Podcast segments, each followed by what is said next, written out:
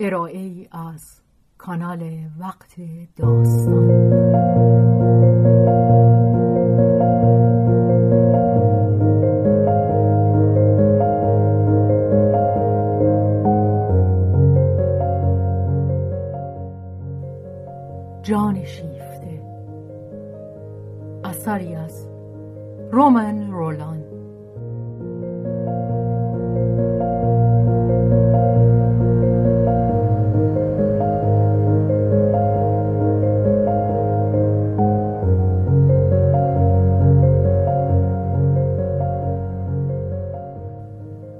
ترجمه محمود اعتماد زاده. بهازین.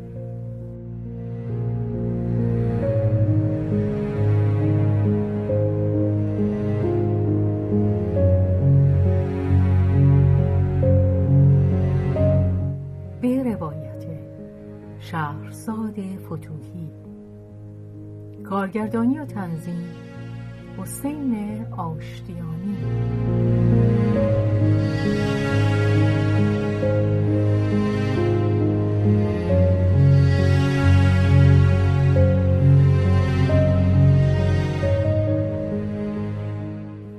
آنت و سلوی بخش اول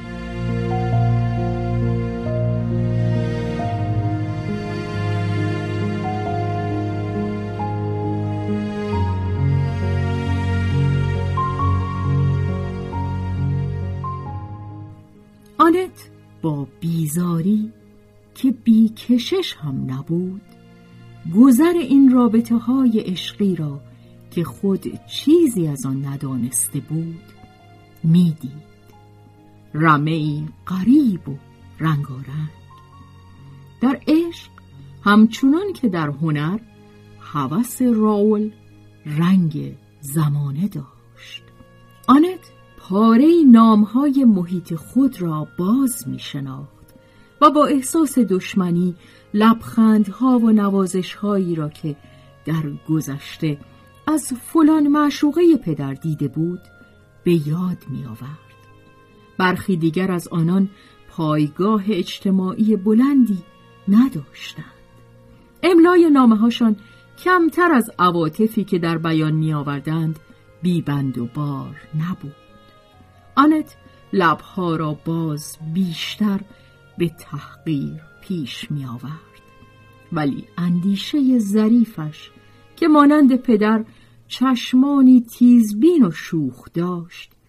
کوشش خنده آور این زنان را می‌دید که سر به زیر دسته ای از موهای پرشکنج به روی چشمان افتاده نوک زبان را بیرون کشیده بودند و قلم را روی کاغذ میتازاندند. همه این ماجراها که برخیشان اندکی درازتر و برخی اندکی کوتاهتر بودند و به هر حال هیچگاه عمر بس درازی نداشتند. به دنبال هم می آمدند و می گذشتند و یکی اثر دیگری را می زدودند و آنت آزرده ولی کم اعتنا از این جهت ممنونشان بود. هنوز به پایان اکتشاف خود نرسیده بود.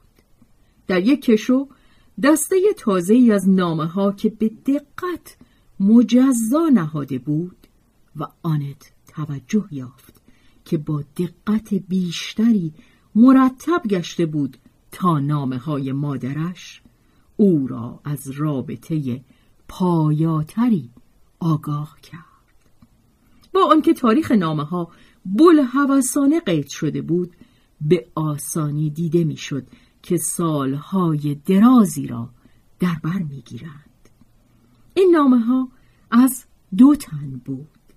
یکی با خطی پرغلط و سر به هوا که در پهنای کاغذ کج می‌رفت و در نیمه راه این دسته متوقف می‌شد و دیگری با خطی که ابتدا بچگانه بود و فشار دست در آن محسوس بود کم کم حالتی به خود می گرفت و تا آخرین سالها بلکه هم و دریافت این نکته بر آنت سخت ناگوار آمد تا آخرین ماههای زندگی پدرش ادامه میافت و آن کسی که این نامه ها را می نوشت و بخشی از آن دوران مقدس را که او میپنداشت خود به تنهایی از آن برخوردار بوده است از وی میرو بود. آری این مهمان از دو سو ناخوانده به پدرش مینوشت. پدرم. احساس زخمی تحمل ناپذیر به دو دست داد. با تکانی خشمالود ربد و شامر پدر را از روی دوش انداخت. نامه ها از دستش افتاده روی صندلی خود دوتا شده چشمانش خشک بود و گونه هایش میسوخت. آنت در خود نمیکاوید. بیش از آن سودا زده بود که بداند چه میاندیشد. ولی با همه شور سودایی خود میاندیشید. گولم زد. بار دیگر نامه های منفور را برداشت و این بار تا زمانی که آنها را تا آخرین سطر نخواند از دست ننهاد. دهان بسته و سوراخ‌های بینی گشاده به قوت نفس می‌کشید و آتش پنهانی حسد و همچنین احساس دیگری هنوز مبهم که در او افروخته می‌شد به جانش در افتاده بود. حتی یک ثانیه آنت در ورودش به خلوت کده این نامه ها در دست بردش به رازهای پدر به مغزش خطور نکرد که مرتکب کاری ناشایست می شود حتی یک ثانیه درباره حق خیش به شک نیفتاد. حق خیش عقل انصاف پیشه دور بود. قدرتی خودکامه که سرشتی پاک دیگر داشت اینک سخن می‌گفت. عکس این آنت بود که درباره پدر می‌گفت که به حقش آری به حقش تجاوز کرده است. با این همه آنت به خود باز آمد. یک دم دریافت چه ادعای سترگی داشته است. شانه ها را بالا انداخت. چه حقی او بر پدر داشت؟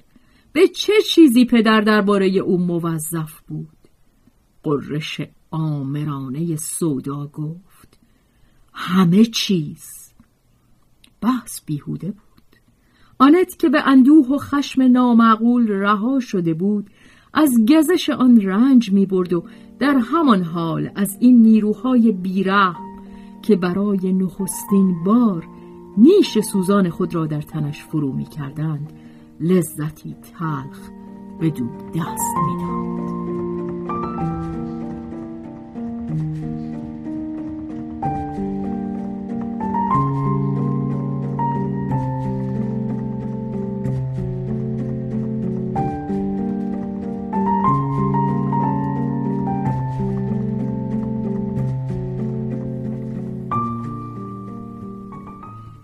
پاسی از شب به خواندن نامه ها گذشت و هنگامی که آنت سرانجام به خفتن رضا داد تا چندی زیر پلک های فرو افتادهش سطرها و واجه هایی نقش میبست که خواندنش او را بر می جهاند و چنین بود تا که خواب نیرومند جوانی بر او چیره شد.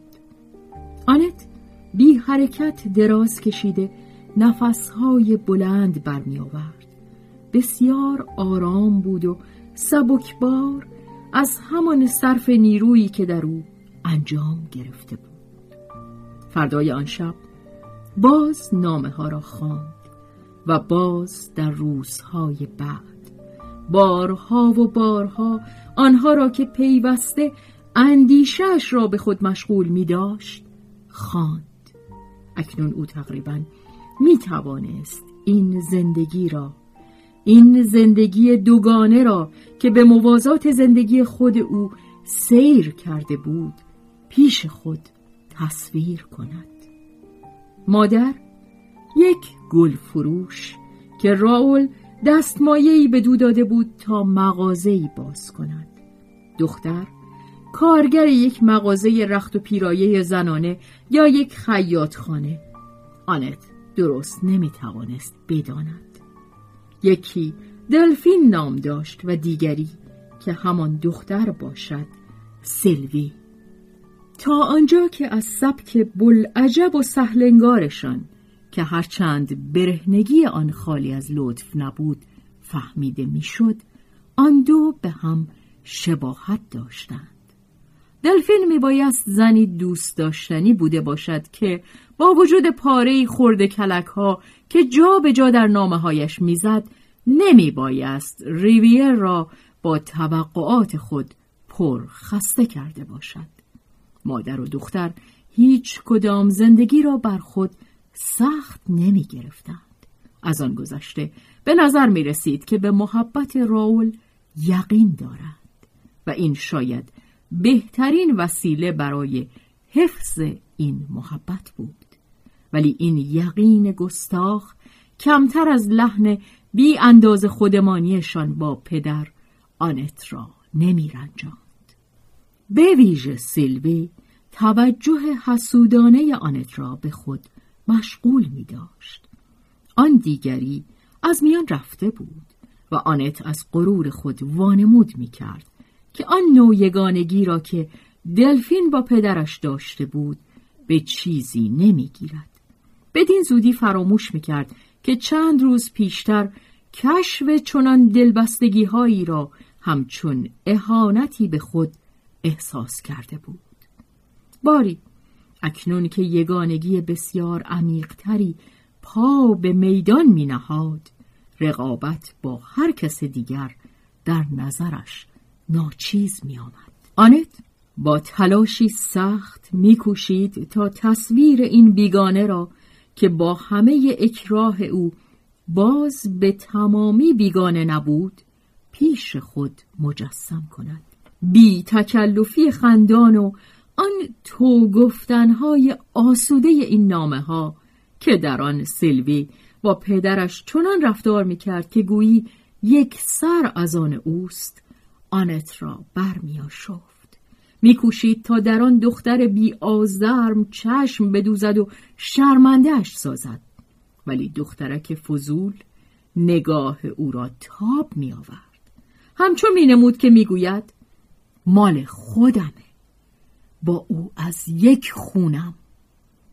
و هرچه آنت بیشتر می آشفت این دعوی در او بیشتر راه میافت بیش از آن در کشاکش مبارزه با آن بود که اندک اندک به مبارزه و حتی به خود حریف خوگر نشود تا به جایی که دیگر نتوانست از آن چشم بپوشد.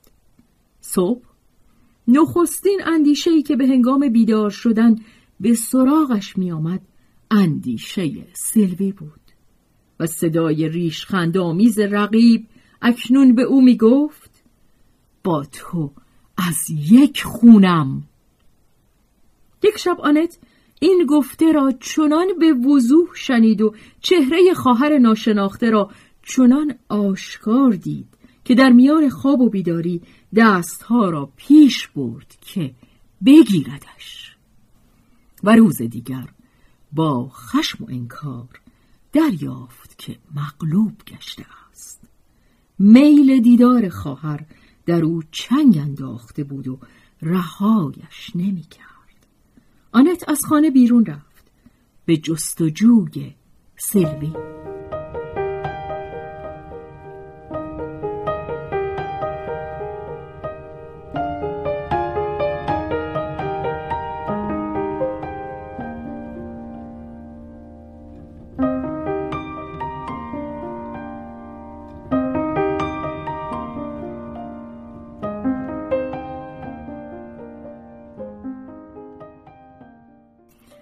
نشانی او روی نامه ها بود.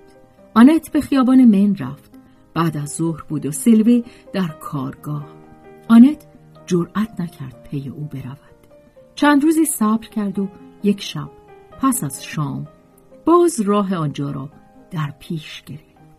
سلوی به خانه برنگشته بود. یا شاید دوباره بیرون رفته بود. کسی درست نمی‌دانست.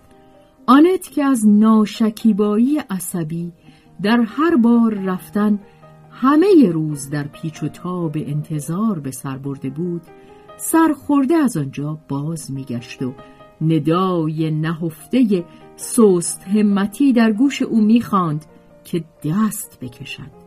ولی او از آنان بود که هرگز از آنچه مصمم بدان گشته اند دست نمی‌کشند و به ویژه از آن رو کمتر به چنین کاری تن می‌دهند که مانع بیشتر سرسختی می کند و یا خود از آنچه در پیش است بیمناکند.